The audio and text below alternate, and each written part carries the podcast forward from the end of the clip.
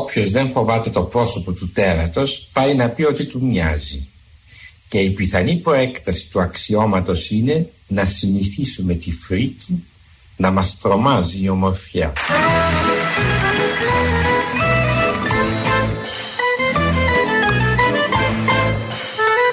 Κυρίες και κύριοι καλή σας μέρα Δεν θέλω να σας χαλάσω τη διάθεση αλλά Αλλά άνοιξε κι άλλη μπουκάλα Και την κοινωνία τώρα Την παίζω ένα παρά. Όπα. Είδα τα φαρμάκια που ήταν στίβα Ποτηράκι, ποτηράκι Λες και κάνανε φτερά. Βάλε όσα έρθουν κι όσα πάνε Που θα βρούμε τέτοιο βράδυ Στη ζωή μας Ωρε με θύση που έχει να γίνει. Το τραπέζι ξαναστρώσε Βάλε καθαρά ποτήρια κι αντευτού Για την αρχή. Για διορθώστε την ώρα 12 και 8 είναι. Μένετε συντονισμένοι το πρόσωπο του τέρατος. 3η 5 Ιουλίου 2022 Εδώ είμαστε Θανάσης Λάρας. Παραπολιτικά 90,1 Πρώτα το κορίτσι πρώτα πρώτα. Βαγά σας που ξέρω τα δευτερόλεπτα που μπαίνουν Ε ρε μη μου λες ένα τραγούδι Πα- Πάω στο instrumental πάνω λέω. Τώρα όμως μιλάω πάνω στους στίχους ε. Λαχτάρα Ίσως να είναι η αγάπη Το πιωτό και το φιλί Όπα, Όπα. Η καρδιά μου ισορρόπα Σαν πως και τα σπάσει απόψε Και στα δέκα θα κοπεί. Κούσου Οι παινιές του κούσου κούσου Μου επήρανε τα ρέστα Και μ' αφήσανε τα πει Ρε παιδιά, εμείς είμαστε αυτής της εποχής που γραφόντουσαν τραγουδάκια, τα οποία τραγουδάκια διηγιώτησαν ιστορίες, τις οποίες ιστορίες τις τραγουδούσαν οι τραγουδιστές. Τις γράφανε στη γουργή, τις παίρναν, τους βάζανε μουσική οι συνθέτες. Και μετά τα ακούγαμε εμείς από τον τραγουδιστή στα αυτάκια μας. Και καταλαβαίναμε τι λέγανε. Τραγουδάκια που καταλαβαίναμε τι λέγανε. Ακούστε. και τα νιώθω σαν πασάς Άιντε στα ποτήρια ξαναβάλτε κι άντε βήμα μου και μένα Άιντε βήμα σας και σας Έτσι, από αυτή την εποχή είμαστε κυρίες και κύριοι. Λέγαμε γιορτή, βάλε, να πιούμε, να, χαρα- να χαρούμε, να χορέψουμε. Ναι, ο άλλος έλεγε μια ιστορία για κάτι που συνέβη. Την καταλαβαίναμε την ιστορία. Όχι, δεν είχαμε καμία απορία, σας λέω. Και θεωρούσαμε ότι αυτό είναι ένα έργο τέχνης, ένα δημιούργημα, ένα τραγούδι, το οποίο παίζει ένα ρόλο στην πραγματικότητά μας. Δηλαδή, ε, ανέλυε με έναν άλλον τρόπο την πραγματικότητα. Μας έδινε μια άλλη διάσταση στην πραγματικότητα. Κυρίες και κύριοι, αλλάξαν τα πράγματα, σας λέω. Αλλάξαν. Ακούω. Ακατανόητα τραγούδια. Ακούω, βλέπω μάλλον. Ακατανόητη τέχνη. Δεν καταλαβαίνω πραγματικά. Ας βλέπω και λέω τι είναι αυτό ρε παιδιά που βλέπουμε; Λέει έργο, έργο τέχνης. Τι λέει αυτό; Σαν σκουπίδι μοιάζει. Κι όμως κυρίες και κύριοι, αυτό είναι το σημερινό έργο τέχνης σας λέω. Πιστέψτε με, έχω μπερδευτεί το κεφάλι μου. Πάει να την αχτεί στον αέρα. Και όχι μόνο το δικό μου. Είμαι βέβαιος και το δικό σας. Όπου αναφέρομαι σε αυτό το πράγμα το οποίο τώρα σας λέω, όλοι μου λένε Αχ, πόσο δίκιο έχεις. Αχ, πόσο δίκιο έχεις. Αχ, πόσο δίκιο. Έχω γεμίσει δίκιο, σας λέω. Θάλασσα δίκιου. Κανένας όμως δεν ακούει. Όλο φοβερά γεγονότα. Τι να σας πω, ακούω μια διαφήμιση τώρα προερχόμενα με το αυτοκίνητο και λέει έναν παγκοσμίως άγνωστο, διαβάστε την Κυριακή με την εφημερίδα το αριστούργημα. Ποιο αριστούργημα, λέω. Παιδιά, ποιο, ποιος το έγραψε αυτό; Ποιος είναι αυτός; Εγώ σας το λέω που σχετικά διαβάζω, έτσι. Δεν, μπορώ, δεν χάνω μερικά βιβλία, αλλά γενικά διαβάζω στη ζωή μου. Είμαι από αυτούς που όταν πάω να μου ρίξουν τα ταρό, βγαίνουν books, books, books, books. Και δεν ξέρω αν με καταλαβαίνετε, δηλαδή γεννήθηκα με books, books, books, books. Εγώ λοιπόν το αριστούργημα το οποίο θα είναι την επόμενη Κυριακή με κάποια εφημερίδα μου είναι παντελώς άγνωστο. Άγνωστο. Το ονομάζουν αριστούργημα. Ακούμε και γελάμε πολλές φορές με κάποια πράγματα. Δεν θα αναφέρω ονόματα γιατί εγώ ακόμα και τον ευτελή άνθρωπο σε αυτή την εποχή, σε αυτή τη ζωή, τον θεωρώ ότι είναι ένας άνθρωπος ο οποίος παλεύει να βγάλει το ψωμί του. Ακούω λοιπόν ευτελή πράγματα. Τι να σας πω, ακούω ανθρώπους οι οποίοι δύο εκατομμύρια followers, flo- flowers, ε, followers, followers αγάπη μου. Εντάξει, fo- είναι κυρίες και κύριοι στο διαδίκτυο. Και λέω ένα λεπτό, τον βλέπουν όλοι, μετά τον βάζουν και στην τηλεόραση, μετά και στο δι- και μιλάνε μεταξύ τους, λένε μπουρδες, μπουρδες, μπουρδες. Δεν μπορώ να σας περιγράψω τι μπουρδα λέγεται, τι γελιότητα.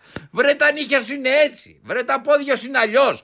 Βρε που πήγες διακοπές, βρε πώς έχει η ξαπλώστρα, βρε πώς έχει αυτό και ποιο νησί, τι μου λες εμένα αγάπη μου. Έχουν πολύ πιο φτηνά στο Αμπουντάμπι τα ξενοδοχεία πέντε αστέρων. Τι να σας πω, τι λέγεται, τι λέγεται, τι λέγεται, τι λέγεται. Έχω μπερδευτεί. Είναι είδηση λέει. Βγαίνει η κυρία η οποία έχει ξανθά μαλλιά, είναι έτσι όπως είναι, με φοβερά σκουλαρίκια και λέει είμαι δημοσιογράφος. Παρουσιάστε. Όχι δημοσιογράφος. Παρουσιάστρια. Όχι δημοσιογράφος. Κοριτσάκι μου, ένα λεπτό. Δημοσιογράφος. Δημοσιογράφος, όταν ακούει κάτι, πριν το πει, το ελέγχει. Λέει αυτό που άκουσα είναι αυτό που πραγματικά είναι ή είναι κάτι που μου είπανε να πω; Αυτή όχι. Είμαι δημοσιογράφος. Μα αγάπη μου, εσύ δεν έχεις ελέγξει τίποτα. Το δεύτερο, φωνάζεις ανθρώπους, τους μιλάς, δεν ξέρεις ποιοι είναι. Δεν ξέρεις το ποιόν τους. Βγαίνει μετά. Άλλος, άλλος. Έχω, έχω χιλιάδες πράγματα να σας πω. Σήμερα είμαι σε πολύ καλή φάση. Γιατί, Γιατί πραγματικά τα έχω χαμένα όπως και εσείς άλλωστε. Ζούμε στον παραλογισμό. Όχι. Παίρνω πίσω τη χθεσινή έξυπνα δίτσα που είπα. Ότι ζούμε την περίοδο του υπαρκτού σουρεαλισμού. Ο σουρεαλισμός κυρίες και κύριοι, ήταν σοβαρό πράγμα. Ανέτρεψε τα δεδομένα. Δημιούργησε νέα δημιουργικά κινήματα. Απελευθέρωσε το πνεύμα. Έδωσε χώρο στο, σε αυτό που δεν γνωρίζουμε και μπορεί να υποθεί. Όχι, δεν είναι σουρεαλιστικό αυτό που ζούμε. Είναι εντελώς παράλογο. Για να μην σας πω ούτε καν παράλογο. Δεν ζούμε στην εποχή του υπαρκτού παραλογισμού. Όχι. Ζούμε στην εποχή του όποιος θέλει λέει ό,τι θέλει και να. Κάνει και την ανάλογη κίνηση. Τίποτε άλλο δεν τον ενδιαφέρει. Μόνο να το πει. Οπουδήποτε. Θέλει στο διαδίκτυο, θέλει στη γειτονιά του, θέλει στο σπίτι του, θέλει στο φίλο του, θέλει στην ταβέρνα. Ό,τι σκατό του περάσει από το μυαλό, το λέει. Δεν υπάρχει άνθρωπος να το ελέγξει. Οι ακαδημαϊκοί μας και όλοι οι άνθρωποι πνευματικοί μας έχουν και αυτοί εξαγοραστεί για ένα ωραίο ε, εξοχικό, για ένα ακόμα αυτοκίνητο για την κόρη τους. Κανένας δεν μιλάει, τίποτα. Μη θίξουμε κανέναν, ναι και να μπορούμε να παίρνουμε τα επιδόματα, τα έσπα, τα από εδώ, τα από εκεί. Κανένας. Δεν μιλάει κανένας. Έχουμε χάσει κάθε. Ε, κάθε, δε, κάθε ο, ο, πώς την χειρολαβή την έχουμε χάσει. Κάποτε λέγαμε θα βγει ο Πλωρίτης να τα πει. Θα βγει ο Σομερίτης να τα πει. Θα βγει ο Τάδε να τα πει. Θα βγει ο Παλαιολόγος να μιλήσει. Θα βγει ο Ψαθάς να πει αυτό. Θα βγει ο Τάδε να πει το άλλο. Και και είχαμε κάποιους ανθρώπους. Ο ίδιος ο δάσκαλος στο χωριό. Λέγαμε να έρθει ο δάσκαλος, αυτό που λέμε όλοι εμείς, να βάλει μία τάξη. Να πει, Όχι, δεν συμβαίνει έτσι. Αυτό, αυτό και αυτό είναι έτσι. Και αυτό και αυτό και αυτό είναι αλλιώς. Τώρα δεν υπάρχει κανένας. Βλέπεις να μιλάει ένας εντελώς άσχετος άνθρωπος, άσχετος, δεν έχει υπόψη τίποτα, για το Σαραμάγκου. Το ξέρω, λέει το Σαραμάγκου. Πρόσφατα έτυχε σε παρέα μία κυρία η οποία είναι σε πολύ καλή θέση σε εφημερίδα, εντάξει, είχε πάρει μια συνέντευξη μιας μεγάλης χορεύτριας. Εντάξει, διηγιόταν σε όλους. Πώς είναι αυτή σαν άνθρωπος, η χορεύτρια. Άκουγα. Έτυχε αυτή τη χορεύτρια να της έχω κάνει συνέντευξη εγώ. Παλιά. Face to face συνέντευξη. Όχι όπως νομίζετε, face to face. Μίλαγε, μίλαγε, μίλαγε, μίλαγε. Έλεγε απίστευτα πράγματα για αυτή τη χορεύτρια. Ξαφνικά τη ρωτάω και λέω, Τι συναντήσατε; Γιατί το λέτε, ναι, λέει, τη έκανα συνέντευξη. Τη κάνατε συνέντευξη. Σε τι γλώσσα και σας τα πει όλα αυτά. Λέει, μα πώς, στα αγγλικά. Λέω, μα δεν μιλάει καμία γλώσσα η συγκεκριμένη χορεύτρια. Μιλάει μόνο την τοπική της γλώσσα, την εθνική της γλώσσα. Όχι, λέει, μέσω email. Τα χάσε. Τι εννοείτε, λέτε όλη τόση ώρα μια ιστορία για έναν άνθρωπο τον οποίο στείλατε κάποιες γραμμένες ερωτήσεις και σας απάντησε κάποιος σε γραμμένες ερωτήσεις στα αγγλικά, ενώ δεν μιλάει η συγκεκριμένη αγγλικά. Τι εννοείτε, κυρία μου. Λέει γιατί; Έτσι γίνονται οι συνεντεύξεις της Ε, όχι! Δεν γίνονται έτσι οι συνεντεύξεις. Έτσι καταντήσαμε να γίνονται οι συνεντεύξεις και να τις ονομάζουμε συνεντεύξεις. Δεν είναι συνεντεύξεις. Θα σου πω άλλη περίπτωση που έχει πάλι σχέση με μένα. Ε, δηλαδή με, το, με αυτό που έκανα μέχρι σήμερα. Σηκώνεται, ανεβαίνει σε μεγάλη αίθουσα, μεγάλη αίθουσα, τίγκα η αίθουσα πάνω, άνθρωπος ο οποίος δεν έχει ξανακάνει ποτέ συνεντεύξεις. Ποτέ, κυρίες. Και έχει μπροστά του έναν καταπληκτικό αθλητή με την οικογένειά του, η οποία ποτέ δεν έχουν μιλήσει δημόσια. Τους κάνει συνέντευξη για την κυρία. Συνέντευξη. Το ρωτάει, απαντάει, ρωτάει, απαντάει. Δεν καταλαβαίνουμε τι λένε. Δεν καταλαβαίνουμε τι λένε. Αυτή θεωρεί ότι είναι συνεντευξιαστής. Γιατί; Γιατί διαθέτει την αίθουσα, διαθέτει την, το, την, ξέρετε, την πλατεία, διαθέτει βεβαίως τη σκηνή, διαθέτει τα μικρόφωνα, διαθέτει τους κοινογράφου, διαθέτει όλα τα διαθέτει και νομίζω ότι είναι πολύ απλό πράγμα να ρωτήσεις και κάποιος. Και τι όχι, γιατί να μην ρωτήσω κι εγώ; Τι είναι καλύτερο είναι ο Λάλας που με ρωτάει. Τι είναι αυτό; Καταλάβατε; Αυτή λοιπόν έρχεται. Με άλλη περίπτωση. Με παίρνει μια κοπέλα τηλέφωνο, λέει κύριε Λάλα, θα ήθελα μια συνέντευξη από εσάς. Α, ωραία, λέω, δεν έχετε. Ε, πέστε μου, ε. καταλήγουμε. Πότε ε, συνάδελφος μου λέει είμαι και θα ήθελα να πάρω μια συνέντευξη. Ωραία, λέω. Ε, προχωράει, προχωράει, προχωράει η συζήτηση. Λέω, πέστε μου και άλλη συνέντευξη έχετε κάνει. Τι έχετε κάνει άλλο, έχετε κάνει. Όχι, λέει, η πρώτη μου συνέντευξη είναι αυτή που θα κάνω. Μέχρι εκείνη την ώρα ήμασταν συνάδελφοι. Είχε κάνει συνεντεύξεις. Ήταν συνεντευξιαστής συνάδελφος κυρίες και κύριοι. Δεν ξέρω αν με καταλαβαίνετε τι θέλω να σας πω. Τώρα σπάω πάρα πάρα. Να βγούμε λιγάκι από το επάγγελμα. Κάποτε, κυρίες και κύριοι, θέλω να σας εξηγήσω επίσης ότι όταν σε μια εφημερίδα έφερνε ένας δημοσιογράφος μια είδηση, έφερνε ένα γεγονός. Σηκωνόντουσαν όλοι όρθιοι και έλεγαν Α, ναι, πώς το είναι διασταυρωμένο; Το πρώτο που άκουγες από τον αρχισυντάκτη, από τον διευθυντή σύνταξης, από τον εκδότη. Είναι διασταυρωμένο, το έχουμε δεμένο, είναι έτσι; Δεν το γράφαμε έπρεπε να ξέρουμε αν η πηγή είναι η πραγματική πηγή. Δεύτερον, ο, αυτός που γινόταν κάποια στιγμή διευθυντής, αρχισυντάκτης, εκδότης, είχε κάνει και αυτό το ρεπορτάζ πάνω στο ρεπορτάζ που του φέρνανε. Και ήξερε, εάν αυτό το ρεπορτάζ που του φέρνουν να δημοσιεύσουν στην εφημερίδα του, το ξέρει, είναι σωστό, είναι έτσι υπομένο ή δεν είναι. Το γράφει ο συντάκτης. Αλλά το συντάκτη υπήρχε κάποιος που τον ήλεγχε. Εδώ πέρα δεν υπάρχει κανένας έλεγχος. Ο συντάκτης φαίνεται, το ρίχνουμε μέσα. Λες και είναι ένας κουβάς που φέρνει ο καθένας ό,τι θέλει και το ρίχνει μέσα. Και μετά αρχίζουμε και ανησυχούμε. Τι έγινε; Δεν έγινε έτσι. Το κλείνω και αυτό. Τα υπονοούμενα όσοι θέλουν να τα καταλάβουν, τα καταλάβανε. Πάμε τώρα στην ουσία. Ένας πρώην πρωθυπουργός γράφει ένα βιβλίο, αυτοβιογραφικό. Για να μας πει τι συνέβησαν στα γεγονότα. Ξαφνικά το δικαστήριο βγάζει μια άλλη απόφαση. Το βιβλίο, στο βιβλίο έχει γράψει αυτό την αλήθεια. Γι' αυτό μας γράφει το βιβλίο. Την αλήθεια γράφει. Έλα όμως που τα γεγονότα, οι δικαστικές αρχές βγάζουν ένα άλλο συμπέρασμα. Τώρα τι έγραφε αυτό, στην αλήθεια ή αυτό που πιστεύει αυτός αλήθεια; Πεςτε μου, να καταλάβω. Η αλήθεια είναι αυτού του ανθρώπου που το έγραφε σε βιβλίο και το έχει ζήσει έτσι όπως το έχει ζήσει, ή από εδώ, επειδή ακριβώς η δικαστική, η δικαστική ουσία είναι πρώτων εκλογών και δεν μπορεί να πιεστεί πάρα πολύ, έβγαλε ένα άλλο συμπέρασμα. Γιατί αν είχε γίνει την πρώτη χρονιά που βγήκε η μία κυβέρνηση ή η άλλη κυβέρνηση, ε, μπορούσε να μπαίνουμε και μέσα στις ε, διάφορες ε, ε, προωθήσεις σε θέσεις διαφορετικές, δηλαδή πώς, τις αξιολογήσεις κτλ. Τώρα, οπ, τι γίνεται, τώρα τι γίνεται; Αλλάζει λοιπόν, ξαναβρίσκει το, τη μορφή της η δικαιοσύνη.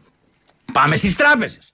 Είναι, όλα είναι πάρα πολύ απλά. Σας λέω έχουν την αχτή στο μυαλό μου, το μυαλό μου τα έχει την άξει όλα στον αέρα. Προσέξτε, ε, οι τράπεζες φαλιρίσανε. Περάσαν τεράστια προβλήματα. Γιατί, γιατί μας δίναν δάνεια. Μας δίναν δάνεια, δίναν στους μεγάλους δάνεια χωρίς κανένα collateral, έτσι το λέγαν, collateral, χωρίς κανένα collateral, παίρναν δάνεια, κάνανε διάφορες επενδύσεις που δεν πηγαίναν καλά γιατί πηγαίνανε σε άλλες τράπεζες στο εξωτερικό τα λεφτά. OK, okay. πάμε τώρα. Εδώ πέρα να δούμε τώρα την ουσία. Που δεν υπάρχουν πια. Κάποιοι κανονικοί άνθρωποι που πηγαίναν να πάρουν ένα δανειάκι, τους λέγανε για να στο δώσω το δάνειο, θα βάλεις ε, ε, κολάτερο το σπίτι που έχεις, αν έχεις ένα σπίτι ή ό,τι έχεις. Του πέρανε το σπίτι. Ε, του βάζ, έβαζε το σπίτι. Άρχισε να πληρώνει. Ξαφνικά τον πλησίαζε ένας άνθρωπος σαν την τράπεζα, ο οποίος κυρίες και κύριοι συνεχίζει να είναι υπάλληλος τη τραπέζη. Συνεχίζει να είναι ανώτατος στάλεχος σε τράπεζα. Και του λέει: Ε, κολώνεις, τώρα θα γυρίσεις το δάνειό σου που ήταν σε ευρώ, σε ελβετικά, γιατί θα βγάλεις περισσότερα λεφτά. Χαλάει η δουλειά. Ο ίδιος ο τραπεζίτης το έλεγε.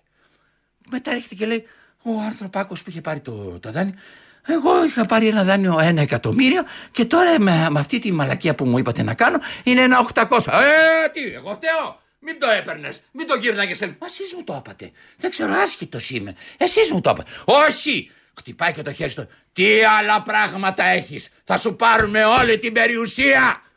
Δικιά μας είναι. Τι άλλο έχεις; Έχεις αυτοκίνητο, έχεις άλλο σπίτι, έχεις άλλο οικόπεδο, έχεις τη μάνας σου, έχεις του πατέρα σου. Εδώ θα τα φέρεις όλα. Μα ένα 200 πήρα και ε, ψάχνω έναν τρόπο να σας το πληρώσω. Ξέρετε, έχω 900 να σας δώσω ε, και τουλάχιστον να διατηρήσω το σπίτι μου και να διακανονίσουμε. Όχι! Με τους τόκου και με όλα τα υπόλοιπα έχουν πάει 2.200. Θα σου πάρουμε, θα σου προσημειώσουμε και εκείνο το σπίτι και το άλλο το σπίτι και το άλλο το σπίτι. Ένα λεπτό ρε παιδιά. Εσείς που ρίξατε την τράπεζα έξω, προσημειώσατε τίποτα. Για να καταλάβω. Οι πρωθυπουργοί αυτής της χώρας, οι υπουργοί αυτής της χώρας, οι διοικητές αυτής της χώρας, όλοι αυτοί οι άνθρωποι έχουν προσημειώσει τίποτα που ρίξαν τη χώρα στον κρεμό. Που για 10 χρόνια μας πηδάτε. Έχετε πληρώσει τίποτα. Εγώ βλέπω τις φορολογικές σας δηλώσεις και όλα ανεβαίνουν. Ανεβαίνουν και ανεβαίνουν. Δεν σας βλέπω να περάσετε καμιά κρίση. Δεν είδα κανέναν να αποφασίσει στη Βουλή ότι θα κόψουμε τους μισθούς μας τώρα ή θα έρθει η τράπεζα να πει Ε, είχατε ζητήσει τόσα δάνεια και δεν τα έχετε. Λοιπόν, θα σας πάρουμε τα σπίτια του Πρωθυπουργού, τα σπίτια του Υπουργού. Γιατί κάποιος δεν πήγε τη χώρα καλά. Δεν ξέρω αν καταλαβαίνετε. Κάποιος δεν πήγε. Εκτός αν θέλετε να μην πηγαίνετε τη χώρα καλά, αλλά εσείς να μην κρίνεστε, να μην χάνετε τίποτα. Εμείς να χάνουμε μόνο. Ενώ τη χώρα την πάτε από εκεί που την πάτε, θα χάνουμε μόνο εμείς που δεν την πάμε εκεί που την πάμε. Ρε παιδιά, θα μας μουρλάνετε. Θα μας μουρλάνετε. Και τους βλέπεις ε, με τα κουστούμάκια τους, πας να διαπραγματευτεί μαζί τους. Ε, το, το έδωσε η τράπεζα σε ένα φαν και το φαν ε, το πήρε με 10% μόνο πλήρωση για το δικό σας δάνειο, αλλά διεκδικεί τόσο. Α, μα έχετε κι άλλα σπίτια, θα σας τα βγάλουμε στον αέρα. Αλλά όμως, άλλοι οι οποίοι έχουν μια άλλη διασύνδεση με την τράπεζα, χρωστάνε 80 και κόβεται το δανειό τους σε δύο. Παιδιά, είναι νορμάλ αυτά. Πεςτε μου σας παρακαλώ πολύ ή θα με μουρλάνετε. Θέλετε να πάω κι άλλα; Έχω κι άλλα. Βάλε ένα τραγούδι.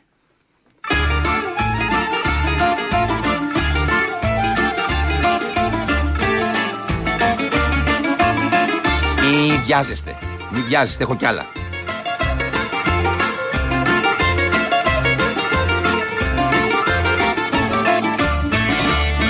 Κοίτα πως έρχεται καπάκι και γυρίζει Κοίτα που φτάνει η ζωή καμιά φορά. Αυτός που γέλαγε στο τέλος να δακρύζει Και αυτός που πόναγε να μην ξαναγυρνά.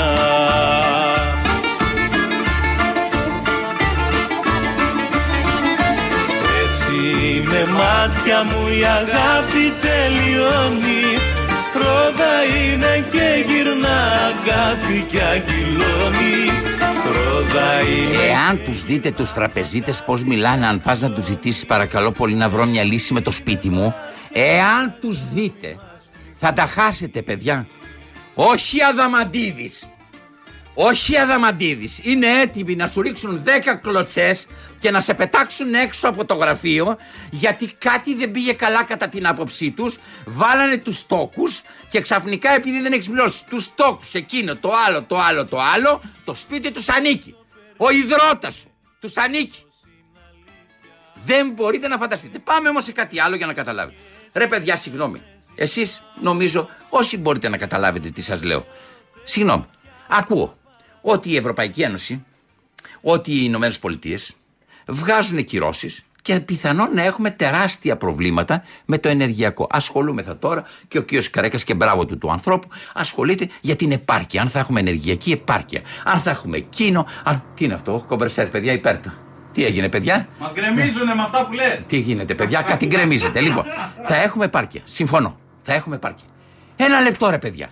Γιατί όλες αυτές οι κυβερνήσεις γιατί η Ευρωπαϊκή Ένωση, γιατί οι Ηνωμένες Πολιτείες δεν πάνε να συζητήσουν ένα ειρηνευτικό σχέδιο να τελειώνει ο πόλεμος. Γιατί ρε παιδιά δεν ακούω από πουθενά ειρήνη και ακούω μόνο τι, θα, τις συνέπειες τις οποίες έχουμε από τον πόλεμο. Για ποιο λόγο δεν πάτε να συζητήσετε να καταλάβουμε τι γίνεται; Γιατί απλώς και μόνο πουλάτε όπλα γιατί υπάρχει απειλή; Γιατί δεν σας καταλαβαίνω ειλικρινά; Μεγάλη συζήτηση ότι ο Ερντογάν είπε αυτό. Ο Ερντογάν είπε το άλλο. Εγώ κάθε φορά που βλέπω τον Ερντογάν να φωνάζει, βλέπω εμάς να αγοράζουμε. Κάθε φορά που εμείς φωνάζουμε, βλέπω τον Ερντογάν να αγοράζει. Βλέπω ότι εσείς που έχετε να πουλήσετε αυτό που οι φωνές δημιουργούν ως ζήτημα, πουλάτε και στους δύο πολύ άνετα. Βρίσκετε μια λύση να πουλήσετε για να πάει η εσωτερική σας οικονομία καλά. Σεβαστό. Επίσης, ακούω πάρα πολλά χρόνια ότι είμαστε μέσα σε μια μεγάλη κοινότητα συνασπιστική, δηλαδή που συνασπιζόμαστε, έχοντας ο ένας την έγνοια του αλλού, στο πρόβλημα στεκόμαστε ο ένας δίπλα στον άλλον και το καθεξής. Και μερικές φορές συμβαίνει. Δεν θέλω να δικήσω την Ευρωπαϊκή Ένωση, αν μιλήσουμε για την Ευρωπαϊκή Ένωση. Συγγνώμη, αν κάνει ντου κάποια χώρα και μπει στην Ελλάδα που θεωρείται Ευρώπη, ποιος απειλείται; Απειλείται μόνο η Ελλάδα. Δεν απειλείται η Ευρώπη. Γιατί λοιπόν όταν χαλάμε τα λεφτά μας, να τα χαλάμε μόνο τα λεφτά του Έλληνα φορολογούμενου και να μην βάζετε κι εσείς, να μην τζοντάρετε κι εσείς στο να έχουμε ε, μία ισχυρή αμυντική θέση απέναντι σε όλους τους αντιπάλους μας και, και να πρέπει να πληρώνουμε εμείς γι' αυτό. Όταν το θέτεις αυτό το ερώτημα σε όλους, στους υπουργούς, στους. λένε ναι, αλλά στη δύσκολη στιγμή δεν θα σε στηρίξει κανένας. Τότε τι συνασπισμός είμαστε. Πάμε όλοι μαζί και αν μας την πέσουν στο δρόμο, είμαστε μια παρέα φίλων. Αν μας την πέσουν, θα καθαρίσουμε όλοι μαζί. Έτσι, όλοι μαζί θα καθαρίσουμε. Και ξαφνικά την πέφτουν και αφήνουν σε μένα να τρώω όλο το ξύλο και οι άλλοι πηγαίνουν για καφέ. Ε, αυτό είναι φιλία, είναι συνασπισμός, Μήπως έχετε γυρίσει το μυαλό σας ανάποδα, Μήπως θέλετε το δικό μου το μυαλό να το γυρίσετε ανάποδα. Το ίδιο πράγμα συμβαίνει με το ΝΑΤΟ. Α, το ΝΑΤΟ πρέπει να το στηρίξουμε. Πρέπει να μπουν και άλλες χώρες στο ΝΑΤΟ. Πρέπει να διευρυνθεί το ΝΑΤΟ. Πρέπει και η Γερμανία να αποκτήσει στρατιωτικό εξοπλισμό. Να συμμετέχει και η Γερμανία σε αυτό. Εκατό δις, 200 δις, 5 δις, 3 δις. Έτσι, πάρα πολλά λεφτά. Και ξαφνικά, όταν ρωτάς, σε μια δύσκολη στιγμή, εμείς που είμαστε σύμμαχος χώρα του ΝΑΤΟ, θα μας δίνει. Α, όχι, όλα και όλα. Πρέπει να έχεις τη δυνατότητα να στηρίξεις μόνος στον εαυτό σου. Σεβαστό να το στηρίξω τον εαυτό μου μόνο, αλλά τι σχέση έχω με τον ΝΑΤΟ. Ακόμα και ο Κωνσταντίνος Καραμαλής, ο οποίος ήταν από αυτή τη μεριά της ιστορίας, την οποία έχουμε διαλέξει όλοι. Όλοι έχετε διαλέξει την από εδώ μεριά της, ε, που είναι η, η Δύση. Βεβαίως κανένας δεν ορίζει τι εννοούμε Δύση. Εννοούμε Δύση Ηνωμένες Πολιτείες, εννοούμε Δύση Ευρώπη, εννοούμε Δύση. Τι εννοούμε Δύση. Τέλος πάντων. Είμαστε από τη μεριά. Ακόμα και αυτός έφτασε εδώ ο άνθρωπος. Είπε ένα λεπτό, παιδιά. Τι Δύση χωρίς το ΝΑΤΟ να μας στηρίζει; Τι Δύση όταν μπαίνει το ΝΑΤΟ και ε, μια άλλη χώρα μέσα σε, σε, σε μια δική μας χώρα και μα παίρνει τη μισή και δεν αντιδρά. Ακόμα και ο Κωνσταντίνος Καραμαλή, τον οποίο πιστεύετε όλοι, στηρίζετε όλοι από τη μεριά σας. Και η Πασόκη, έχετε, το έχετε αναγνωρίσει. Και οι νέοι δημοκράτες, το έχετε αναγνωρίσει. Και όλοι έχουν αναγνωρίσει τη σημασία. Ακόμα και αυτός ο άνθρωπος έφτασε εδώ και είπε: «Ε, Πού πάτε, Πού πάτε; Λοιπόν, και εμείς εδώ πέρα κάνουμε τώρα τους τρελούς. Τους τρελούς. Ότι ξέρετε, το ΝΑΤΟ αποφάσισε, περάσαμε έναν πανηγυρισμό φοβερό την προηγούμενη εβδομάδα. Τρομερός πανηγυρισμός. Ένα πανηγυρισμό στο διατάφτα είναι. Ξαναβγήκε, λέει, και είπε ο πρωθυπουργός της χώρας δεν μας κάνει, θέλουμε έναν άλλο πρωθυπουργό. Και απαντάμε εμείς, παιδιά. Και λέμε, είναι απειλή, λέει αυτό. Τι απειλή, ένας άνθρωπος λέει κάτι που είναι ουρανοκατέβατο. Δηλαδή, τι να σας πω, ας πούμε. Και καθόμαστε και ασχολούμεθα τώρα, ώρες ειδήσεις, ώρες στα ραδιόφωνα, τα διαδίκτυα, από κάτω, διάφοροι οι οποίοι γράφουν διάφορα πράγματα. Τι είναι αυτά, ρε παιδιά. Τι παραλογισμός είναι αυτό. Τι τρέλα είναι αυτή. Τι τρέλα είναι αυτή. Ε, βλέπω την κυρία Κεραμέους να βγαίνει παντού και να μιλάει και δεν τη ρωτάει κάποιος. Να σας πω κάτι. Για ποιο λόγο υπάρχουν τα φροντιστήρια; Για ποιο λόγο στη δημόσια παιδεία ο, ο, κάθε, ε, ο κάθε άνθρωπος ο οποίος έχει ένα παιδί πρέπει να πληρώνει όλα αυτά τα λεφτά για να φτάσει στο πανεπιστήμιο να δώσει εξετάσει και να κοπεί. Γιατί, τι δημόσια παιδεία είναι αυτή; Αυτή είναι καθαρά ιδιωτική παιδεία. Πληρώνουμε. Τι σημασία έχει. Αν το πληρώνω στο φροντιστήριο και δεν το πληρώνω στο, ε, στο, στο πέμπτο γυμνάσιο Παγκρατίου. Δεν καταλαβαίνω.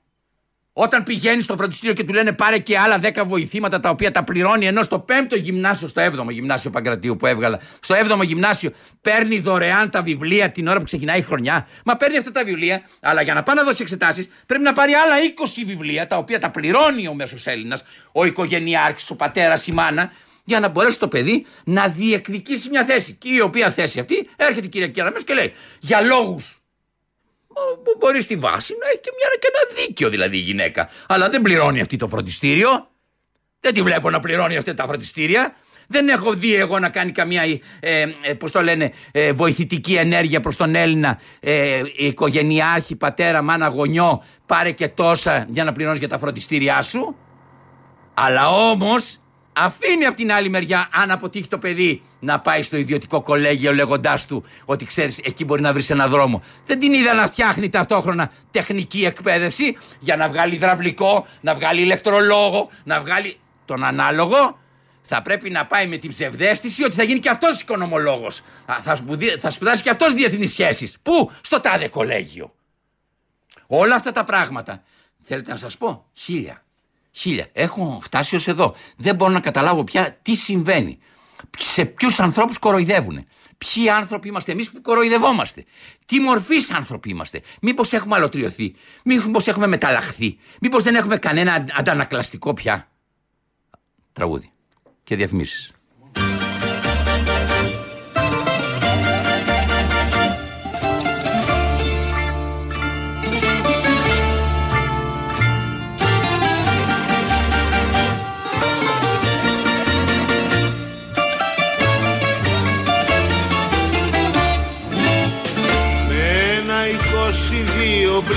Τρυπάω του χρόνου το φιλέ Τρυπάω τα δίχτυα. Καπνούσα σε και φιλιά 2, 11, 10, 80, 8, 8, 0 Η Ειρήνη Λεγάκη κυρίες και κύριοι υποδέχεται τις φωνές σα στα μηνύματά σας. Το πρόσωπο του τέρατος. Να σε κοιτάω στην κουπαστή 22 Πάμε σε διαφημίσεις και επιστρέφουμε κυρίες και κύριοι με έναν εξαιρετικό καλεσμένο Αχι δυο μας τα νερά περάσαν κύματα αλμυρά Σαράντα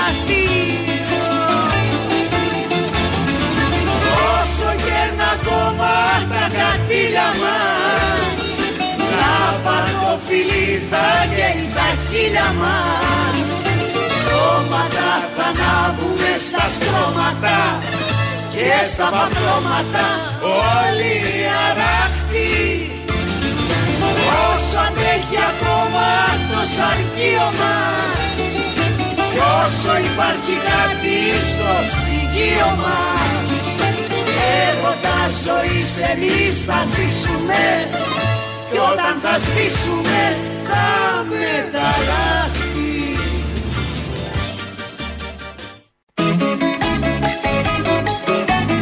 Εδώ είμαστε Θανάσης Λάλας στο πρόσωπο του Τέρατος 3η 5 Ιουλίου 2022 Δυστυχώς με πήρε πολύ αυτός ο πρόλογος αλλά έπρεπε να τα πω και νομίζω ότι πρέπει να μιλήσουμε πια πρέπει να πούμε αυτό που ακριβώς μας συμβαίνει γύρω μας.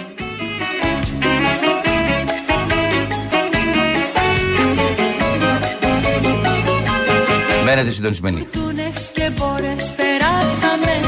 Τα το πάθος μας χάσαμε. Μαν μένει μια φλόγα μες στην καρδιά Ας γίνουμε πάλι παιδιά είναι πολύ συγκινητικά τα μήνυματά σας και είναι ευχάριστο που μέσα σε αυτή τη λογική είσαστε όλοι οι περισσότεροι άνθρωποι που ακούτε αυτή την εκπομπή αλλά και που ακούτε και που συναντιόμαστε σε αυτούς τους δρόμους και λέμε ένα γεια ή κάνουμε ένα νεύμα ο ένας τον άλλον αν μας έμεινε ακόμα ένα αίσθημα να χαιρετήσουμε ένα τον άλλον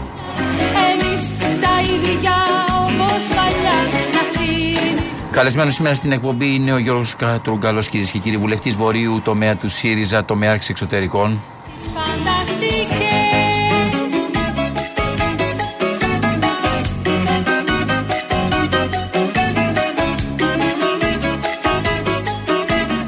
Κύριε Κατρούγκαλη, καλή σας μέρα. Καλή σας μέρα, κύριε Λάνα. Σε εσάς και στου ακροατέ. Σας ευχαριστώ. Με βρίσκεται σε μια μέρα που θα χρειαστώ την ειδική σας ηρεμία για να ηρεμήσω. Ε, και θα ήθελα να σας ξεκινήσω αυτή την κουβέντα. Καταρχάς, σας ευχαριστώ πάρα πολύ που δεχτήκατε να φιλοξενηθείτε στην εκπομπή. Δική μου ε, χαρά. Τη, η δική μου απορία, και ξέρετε, σήμερα έχω ξεκινήσει μια τέτοια συζήτηση, δεν ξέρω αν έχετε ακούσει λίγο πριν την εκπομπή. Ε, ε, υπάρχει ένας γενικός παραλογισμός, κύριε Κατρούκελε δεν μπορούμε να πιαστούμε εμείς οι άνθρωποι που ακούμε όλο αυτό το πράγμα που συμβαίνει γύρω μας από πουθενά. Θα σας ξεκινήσουμε με ένα απλό ερώτημα. Συζητάμε για τα δελτία στα καύσιμα, πιθανόν στα τρόφιμα, στο ρεύμα και κανείς από όλους αυτούς οι οποίοι μιλάνε δεν ασχολείται με το πώς θα σταματήσει ο πόλεμος. Α, έχετε απόλυτο δίκιο. Τι είναι αυτό το πράγμα; Και όχι μόνο αυτό. Υπάρχουν δυστυχώς ε, πολιτικές δυνάμεις που επενδύουν στη διαιώνιση του πολέμου θεωρούμε αυτόν τον τρόπο ότι θα πετύχουν μια δική τους πολιτική ατζέντα. Δημοσίευσε σήμερα, όχι σήμερα, είναι, ε, σήμερα αναπαράχθηκε στην καθημερινή. Ένα πολύ ενδιαφέρον άνθρωπο, ο Τζέφρι Σάξ, ο οποίος είναι καθηγητής στο Πανεπιστήμιο Κολούμπια, που συνδέει τη στρατηγική αυτή της διαιώνισης του πολέμου με ανάλογα του παρελθόντος, όπως για παράδειγμα ο δεύτερος πόλεμος στο Ιράκ, η καταστροφή στη Λιβύη, ή στη Συρία ή στο Αφγανιστάν. Ο τίτλος του άρθρου είναι «Η Ουκρανία σαν το τελευταίο επεισόδιο της νεοσυντηρητικής καταστροφής». Αυτό αναδεικνύει την ανάγκη, κύριε Λάλα, εμείς οι Ευρωπαίοι να έχουμε μια δική μας αυτόνομη εξωτερική πολιτική από την Αμερικανική. Γιατί κακά τα ψέματα έχουμε ορισμένα αλληλοκαλυπτόμενα συμφέροντα, δεν έχουμε όμως ταυτότητα συμφερόντων. Οι Ηνωμένες Πολιτείες δεν βλάπτονται στον ίδιο βαθμό, δεν πλήττονται στην οικονομία τους στον ίδιο βαθμό με την δική μας οικονομία ούτε η στρατηγική τους για απευθείας με τοπική αντιπαράθεση με την Κίνα και με τη Ρωσία συμπίπτει με τον τρόπο που εμείς θα πρέπει να διαχειριστούμε τα συμφέροντά μας. Γιατί γίνεται λοιπόν όλο αυτό; Έλεγε ο πρόεδρος Γιούνκερ ότι θα το πω στα αγγλικά γιατί είναι καλύτερο το λογοπαίγνιο και θα το αποδώσω μετά και στα ελληνικά. Έλεγε λοιπόν ο, ο πρόεδρος Γιούνκερ ότι πρέπει να πάψουμε να είμαστε global payer, να μην πληρώνουμε δηλαδή μόνο στην uh, αναπτυξιακή βοήθεια και να γίνουμε ένας πραγματικά global player, να γίνουμε uh, παγκόσμιος παίκτης. Τι σημαίνει αυτό; Σημαίνει πρώτα-πρώτα ότι πρέπει να έχουμε τη δική μας άμυνα με χαρακτηριστικά αυτονομίας από το ΝΑΤΟ, γιατί όποιος στηρίζεται στις δικές του δυνάμεις απέναντι στις ξένες απειλές δεν μπορεί να έχει και πολιτικό βάρος στη διεθνή σκηνή. Και δεύτερον να προσπαθήσουμε να διαμορφώσουμε κοινή εξωτερική πολιτική. Η Γαλλία ιστορικά από την εποχή του Ντεγκόλ, του Μιτεράν, τώρα με τον Μακρόν, εισφέρει μια ιδέα. Την ιδέα της ευρωπαϊκής κυριαρχίας. Ότι η Ευρώπη δηλαδή θα πρέπει να προστατεύει τα σύνορά της, τα σύνορα κάθε χώρας μάλλον, σαν να ήταν δικά της σύνορα. Αντιλαμβάνεστε ότι αυτό και για την Ευρώπη θα είναι κάτι που θα της έδινε υπόσταση στη διεθνή σκηνή, που τώρα δεν την έχει, νάνο είναι στα διεθνή πολιτικά, αλλά θα ήταν πολύ χρήσιμο και για την Ελλάδα. Γιατί δεν μπορούμε να περιμένουμε από το ΝΑΤΟ εγγύησης ασφαλείας δυστυχώς. Το έχει δείξει όλη η εμπειρία από την τραγουδία τη Τότε γιατί μετά. υπάρχει το ΝΑΤΟ; Το ΝΑΤΟ υπάρχει γιατί εξυπηρετεί τα συμφέροντα κυρίως των Ηνωμένων Πολιτειών. Ωραία, και γιατί θα πρέπει να πληρώνουμε εμείς για τα συμφέροντα των Ηνωμένων Πολιτειών; Από τη στιγμή που είναι τα δικά τους συμφέροντα. Γιατί αντίστοιχα θα έπρεπε και οι Ηνωμένες Πολιτείες και η Ευρώπη να πληρώνει για τα δικά μας συμφέροντα, που είναι ότι είμαστε στην άκρη της Ευρώπης και που απειλούμεθα και που θέλουμε εξοπλισμούς και αυτονομία, αν θέλετε, στη στρατιωτική μας δύναμη, έτσι ώστε να μπορούμε να τα, να τα απεξέλθουμε σε οποιοδήποτε κίνδυνο, να βάζουν και αυτοί, να τσοντάρουν και αυτοί, έτσι ώστε να μην πληρώνει ο ελληνικός λαός.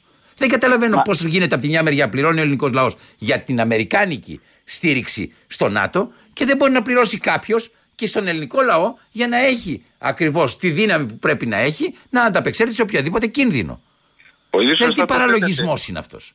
Πολύ σωστά το θέτετε. Το μόνο που θα πρόσθετα στη σκέψη σας είναι ότι οι λύσεις δίνονται εν τέλει από τη διπλωματία, όχι με τα όπλα ή από το πόλεμο. Βέβαια, επειδή δεν ζούμε σε κάποιο πασιφιστικό όνειρο και επειδή έχουμε εμείς απειλές σαφέστατες εξ Ανατολών, δεν πρέπει να υποτιμούμε και την άμυνά μας ως αποτρεπτικό παράγοντα και να χτίζουμε και τις συμμαχίες μας προς την κατεύθυνση αυτή. Να ξέρουμε όμως ότι εν τέλει προφανώς δεν θα δώσει ο πόλεμος ε, τη λύση. Υπάρχει βεβαίως, επειδή μου το δίνετε σαν ευκαιρία αυτό, σαν ε, ε εσείς ο ίδιος μέσα από τα λεγόμενά σας, ε, υπάρχει και η άλλη ιστορία, η οποία έχει να κάνει με 20 χρόνια οποιασδήποτε μορφής, μέσα εισαγωγικά, απειλών από τον κύριο Ερντογάν, που τις παίρνουμε τόσο πολύ σοβαρά που πηγαίνουμε και εξοδεύουμε απίστευτα λεφτά, απίστευτα χρήματα, τα οποία όλα αυτά τα οποία λέγονται καταλήγουν μετά από 20 χρόνια να είναι μια ρητορική. Δηλαδή σήμερα ακούω όλα, όλα τα ραδιόφωνα, όλες τις εφημερίδες, τα πάντα, τα site να συζητάνε γιατί είπε για τον Έλληνα Πρωθυπουργό Ερντογάν αυτό και να το αναχάγουν σε ένα θέμα απειλής. Ότι τέλος πάντων ο Ερντογάν καθορίζει τα εσωτερικά μιας χώρας και δεν λέει κανένας παιδιά να σας πω κάτι. Αυτά τα πράγματα τα λέει ο άνθρωπος για κάποιον άλλον άνθρωπο που ακούει. Δεν υπάρχει τίποτα από αυτό που να έχει σοβαρότητα. Γιατί δεν υπάρχει σοβαρότητα. Έχετε απόλυτο δίκιο. Και μάλιστα ε, με ένα ε, ε, του ήμου ε, είπα ότι είναι απαράδεκτο να κάνουμε τον Ερντογάν παράγοντα της εσωτερικής πολιτικής ζωής. Απαράγοντας με αυτόν τον τρόπο αυτά τα οποία λέει. Και αφήνω και μερικούς που έχουν πάει ένα βήμα χειρότερα από εκεί. Θεωρώ ότι τάχα ο Ερντογάν ε, μιλάει υπέρ του ΣΥΡΙΖΑ λέγοντας αυτά που λέει. Αυτά είναι αστεία πράγματα. Ε, η ουσία είναι η εξής. Πρέπει να έχουμε αποτρεπτική δύναμη απέναντι στην Τουρκία. Να θυμόμαστε όμως ότι αυτό δεν σημαίνει κούρσα εξοπλισμών. Η Σοβιετική Ένωση κατέρευσε απέναντι σε μια αντίστοιχη κούρσα απέναντι στις ΗΠΑ ακριβώς γιατί είχε μικρότερο οικονομικό βάθος. Το ίδιο θα υποστούμε και εμείς εάν δεν έχουμε ε, αυτό που ονομάζουμε εμείς επαρκή άμυνα. Να έχουμε μεν εξοπλισμούς, αλλά στη βάση σχεδιασμού που παίρνει υπόψη και τις δυνατότητες της οικονομίας. Δείτε το εξής που δεν είναι πολύ γνωστό στην Ελλάδα. Όταν ήρθε ο Ερντογάν στην εξουσία, η σχέση του εθνικού πλούτου, του ΑΕΠ των δύο χωρών, ήταν ένα προς ενάμιση. Μόνο μισή φορά ήταν πλουσιότερη η Τουρκία από εμάς και πέραντα υπόψη το μέγεθός της ήταν πολύ φτωχότερη. Αυτό έγινε ένα προς τέσσερα στην φάση των 20 χρόνων της διακυβέρνησης του Ερντογάν. Οι προβολές ε, για το 50 μιλούν για ένα προς 10 και με συσχετισμό δημογραφικό αντίστοιχο. Αντιλαμβάνεστε λοιπόν γιατί έχει προτεραιότητα η διπλωματική επίλυση απέναντι σε ένα τέτοιο ενδεχόμενο και επίσης γιατί καθυστερεί η Τουρκία να διαπραγματευτεί σοβαρά. Ακριβώς γιατί θεωρεί ότι στο μέλλον οι σχετισμού δύναμης θα υπέρ της. Και ακριβώς για αυτόν τον λόγο είναι παράλογες οι αιτιάσεις ορισμένων Ελλήνων που λένε: Α περιμένουμε, δεν γίνεται τίποτα. Καλύτερα αργότερα. Με κόκκινες γραμμές, με βάση το διεθνές δίκαιο, πρέπει να είμαστε προσανατολισμένοι σε λύση, όχι αύριο ή μεθαύριο, τώρα. Κύριε Κατρούγκαλε, θέλω να σας ρωτήσω κάτι που εντάξει θα μου πείτε τώρα ότι βγαίνει έξω από, το, από την κουβέντα την γενική που κάνει κάποιος όταν σας καλεί εσάς έχοντας βεβαίως την εμπειρία που έχετε στον χώρο των, ε, ε, των θεμάτων, των εξωτερικών θεμάτων της χώρας. Θέλω να σας ρωτήσω, εσείς ήσασταν ένας άνθρωπος επαγγελματίας που κάνατε τη δικηγορία έτσι όπως την κάνατε. Βρεθήκατε μέσα στην, ε, στην πολιτική. Πέστε μου ειλικρινά, έχετε διαπιστώσει ότι τελικά όποιος μπαίνει στην πολιτική το κάνει επάγγελμα αυτό; Και ο μόνος, η μόνη του έγνοια είναι πώς θα διατηρήσει τη θέση του, την επαγγελματική του θέση στον χώρο της πολιτικής. Γιατί έχω αρχίσει να ανησυχώ ότι οτιδήποτε και να υπόνεται, υπόνεται με ένα πράγμα στο μυαλό όλων αυτών που το λένε από τη μεριά της πολιτικής, με ήττα. Ποιο να επανεκλεγούν, να ξαναβρεθούν πάλι στην ίδια θέση που ήταν και να συνεχίσουν αυτό το επάγγελμα μέσα σε εισαγωγικά. Είναι επάγγελμα η πολιτική για σας; Δεν θα έπρεπε να είναι επάγγελμα. Ξέρετε, ένα από τα σημαντικότερα έργα ενός από τους κορυφαίους πολιτικούς διανοητές του προηγούμενου αιώνα, του Βέμπερ, ήταν ακριβώς το, η πολιτική ως λειτουργήμα. Ακριβώς. Η, η αλήθεια βέβαια είναι ότι όλοι όσοι έχουν εκτεθεί μια φορά και έχουν εκλεγεί θέλουν να επανεκλεγούν. Και εγώ το θέλω. Υπάρχει όμως μια σαφής κόκκινη γραμμή ανάμεσα στο αυτό να είναι ο τελευταίος, ο ύψιστος ή υποθεί χειρότερα ο μοναδικός σκοπός.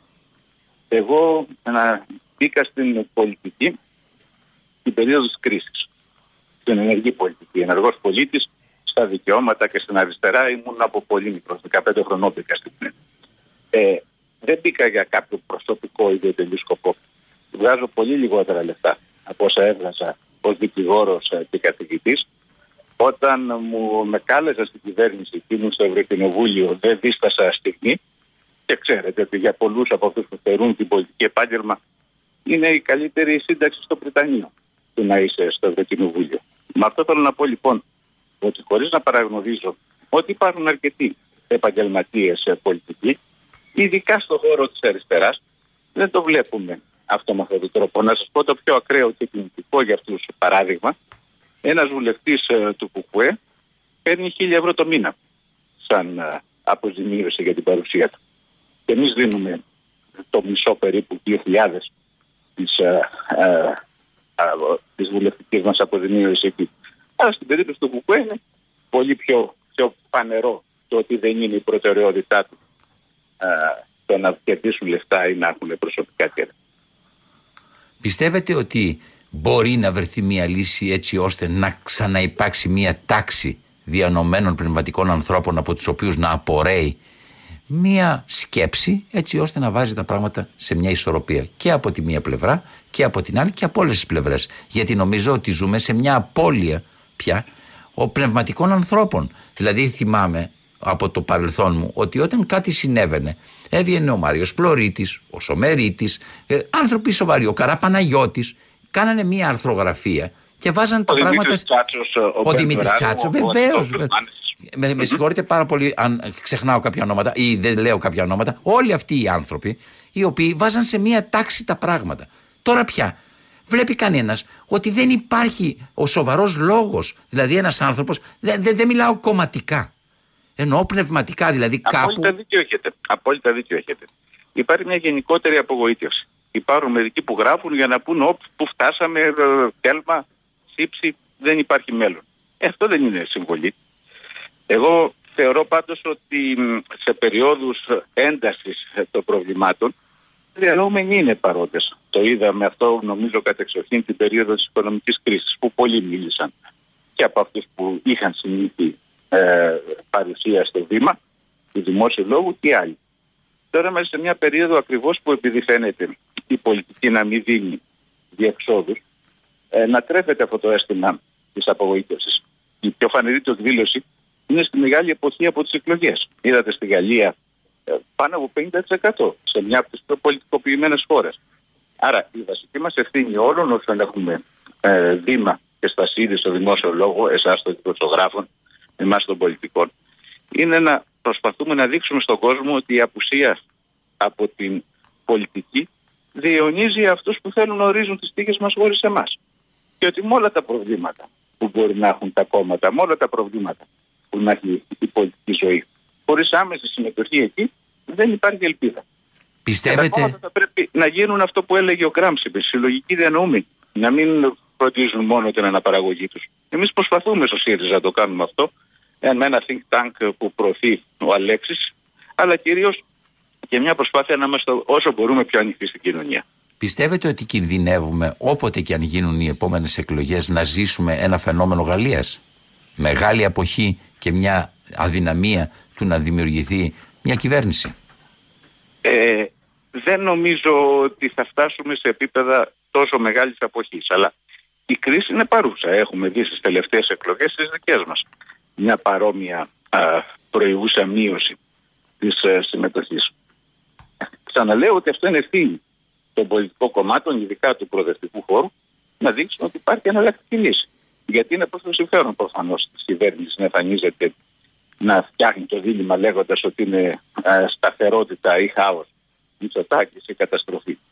Εάν είναι έτσι το δίλημα, αν δηλαδή το μόνο που έχουμε να επιλέξουμε είναι ανάμεσα στον κύριο Μητσοτάκη ε, και στο χάος, πολλοί θα επιλέξουν να μην πάρουν θέση στο δίλημα. Αν αντιθέτως μπορέσουμε αυτοί που θέλουμε να παρουσιάσουμε μια εναλλακτική λύση, αυτή να την κάνουμε ρεαλιστική και πιστική, θεωρώ ότι η συμμετοχή θα είναι μεγαλύτερη.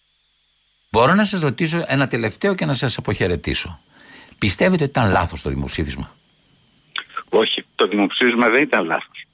Το λέω λόγω ημέρας, ξέρετε, λόγω Ναι, το των ημερών. καταλαβαίνω. Ναι, ναι. Οι δύο πλευρές είχαν μια ατομική βόμβα η κάθε μια. Η άλλη πλευρά είχε το Brexit. Η δική μας η βόμβα ήταν η προσπάθεια να δείξουμε ότι η δημοκρατία ακόμα λειτουργεί σε επίπεδο Ευρώπης και σε επίπεδο κρατών μελών. Κυρίως σε μια άμυνα απέναντι στο Brexit. Ε, το αποτέλεσμα επομένως του δημοψηφίσματος δεν κατέληξε δυστυχώς στην απελευθέρωσή μας από τα μνημόνια. Ο συσχετισμός δυνάμεων δεν επέτρεπε κάτι τέτοιο. Και ίσως να είχαμε δείξει ένα, α, μια υπεραισιοδοξία στο πρώτο διάστημα. Γι' αυτό μίλησε κάποια στιγμή και για αυταπάτε ο Αλέξης Τσίπρας. Εννοούσε ότι η εκτίμησή μας για το βαθμό που λειτουργεί η δημοκρατία στην Ευρώπη και αντίστροφα η α, έλλειψη συνειδητοποίησης ότι το Brexit δεν ήταν κάτι που φοβόντουσαν οι πιο συντηρητικοί κύκλοι, αλλά κάτι που το επεδίωκαν. Αυτό λοιπόν οδήγησε στο δημοψήφισμα. Το αποτέλεσμα λοιπόν του δημοψηφίσματος ήταν ένας πολύ επώδυνος για μας συμβασμός, αναγκαίος για να μην καταρρεύσει η χώρα, αναγκαίος για να μην ενεργοποιηθεί το α, Brexit και ταυτόχρονα η αφήγηση ότι όποιο πρόβατο φεύγει από τη στρούγκα του νεοφιλελευθερισμού το τρώει η, η κρίση. Με λίγα λόγια να το πω απλά και να λύσουμε με αυτό. Επένδυαν οι εχθροί της προόδου στην Ευρώπη σε μια επιλογή που θα έκανε την Ελλάδα ολοκαύτωμα για να επιβεβαιώσει ότι ένας μόνος δρόμος υπάρχει. Ο δρόμος ε, του νεοφιλελευθερισμού. Τι είναι, όπως έλεγε η Τάτσερ. There is no alternative. Ε, Και σε αυτό το παλέψαμε και χωρίς να έχουμε αυτό που ήλπιζε ο ελληνικός λαός εξ αρχής την άμεση απελευθέρωση από τα μνημόνια, πετύχαμε μια λιγότερο επώδυνη, αν και πολύ επώδυνη παρέμεινε συμφωνία του τρίτου μνημονίου και, και κυρίως απελευθερώσαμε τη χώρα το 2018, παραδίνοντας και στην επόμενη κυβέρνηση όχι καμενική, όπως ήταν ο συνήθις κανόνας, αλλά 37 δισεκατομμύρια για να τα επενδύσει στη δική της πολιτική. Που δυστυχώς είδαμε που κατέληξε. Κύριε Κατρούγκαλη, σας ευχαριστώ πάρα πολύ για τη συνομιλία. Σας ευχαριστώ και την, ε, Εγώ, εγώ χαρά την μου. παρουσία Για σας χαρά. στην εκπομπή. Να είστε καλά. Καλό μεσημέρι. Μένετε συντονισμένοι στα παραπολιτικά 90,1 κυρίες και κύριοι. Μέχρι τώρα ακούγατε το πρόσωπο του τέρατος και το Θανάση Λάλα. Ήταν 3η 5 Ιουλίου 2022. Ευχαριστώ τον κύριο Κύρκο, τον κύριο Κάτσιο, τον κύριο Κρυμπά, τον κύριο Μητυλινιό που βοήθησαν για να γίνει και μια ακόμα φορά αυτή η εκπομπή. Καλό σας μεσημέρι.